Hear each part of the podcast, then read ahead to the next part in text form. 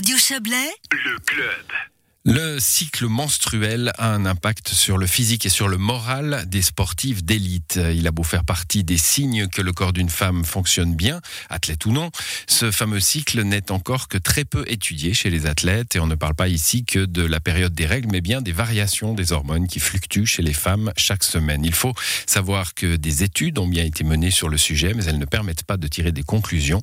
Écoutez les précisions de Stéphanie Wenker pour ce deuxième volet de cette, euh, de cette série que nous propose notre collègue de RTN. Plus de 1000 études menées sur le sujet pour finalement en avoir moins de 10 qui peuvent être considérées comme fiables. Si ces recherches n'ont pas été vaines, elles ne permettent pas aujourd'hui de tirer des conclusions précises, souvent parce que le nombre de femmes prises en compte dans ces recherches n'était pas suffisant ou leur profil pas assez diversifié. Et malgré ce stand-by, il ne semble pas y avoir d'engouement à effectuer de nouvelles études prochainement. Écoutez Cécile Pansa-Blanc, médecin au Centre de médecine du sport au RHNE. Je pense que c'est plutôt lié au, au fait d'un problème de financement, car nous sommes là dans des performances sportives et pas dans une direction thérapeutique tant qu'il s'agit de cycles réguliers qui ne sont pas éliminés en raison d'un entraînement. Et donc, s'il n'y a pas de maladie ou de dysfonctionnement à détecter, les études resteront vaines, surtout qu'elles peuvent coûter cher. Et ce sans oublier que l'adaptation des entraînements en fonction du cycle menstruel ne peut fonctionner que dans certains sports. On écoute à ce propos le docteur Adrien Schwitzgebel, médecin du sport à la Providence. Pour la performance, je pense que c'est pas vraiment important de faire attention euh, au cycle mensuel, mis à part quelques exceptions, peut-être pour les sports de force euh, pure.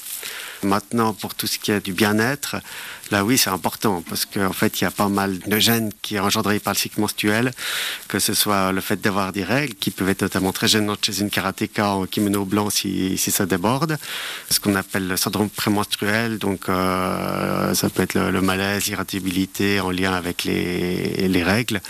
Et puis euh, là, ça peut avoir de l'importance d'y prêter attention. Donc l'impact physique est moindre par rapport à l'impact psychologique que ça a sur une athlète? Alors, classifierais pas en tant que physique ou psychologique, je dirais plutôt l'impact performance pure est moindre par rapport euh, à l'impact euh, en général qu'ont les règles sur une femme. Et puis tout ça, c'est sans compter les sports d'équipe, où il est quasiment impossible d'adapter les entraînements pour toutes les filles en fonction de leur cycle.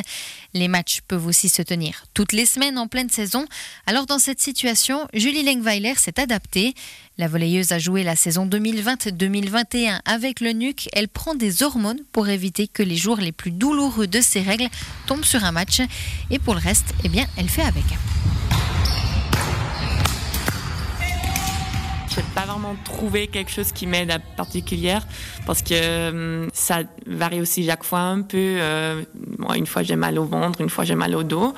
Les choses que j'ai, je pense que ça m'aide un peu mentalement, c'est que je me dis que je sais très bien que ça affecte mon corps et je trouve que je vais accepter cet fact, mais euh, je sais que les hormones que j'ai en plus, c'est des testostérone et comme ça, je me dis en fait mentalement que ah, là, j'ai plus de force, j'attaque encore plus forte. Bah, je pense que ça aide beaucoup que le sport, c'est vraiment équilibre un peu. Je pense comme ça aussi, ça m'aide que si je me sens une journée que j'ai un peu moins de force, j'essaie de donner un peu plus euh, au niveau stratégie ou au niveau euh, vitesse. Comme ça, on peut vraiment trouver la balance.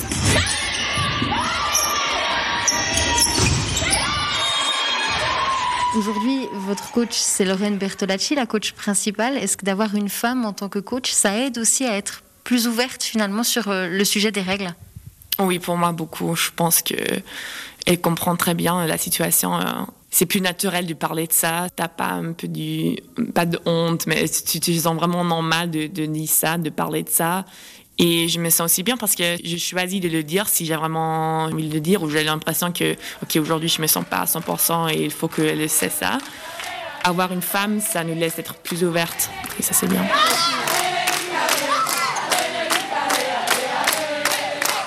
Et puis adapter son entraînement en fonction de son cycle menstruel, cela peut aussi être un challenge pour les coachs.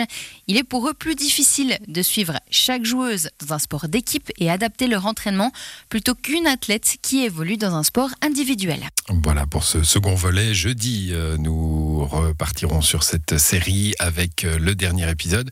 Vous entendrez comment un coach sportif peut adapter les entraînements justement d'athlètes en fonction de leur cycle menstruel.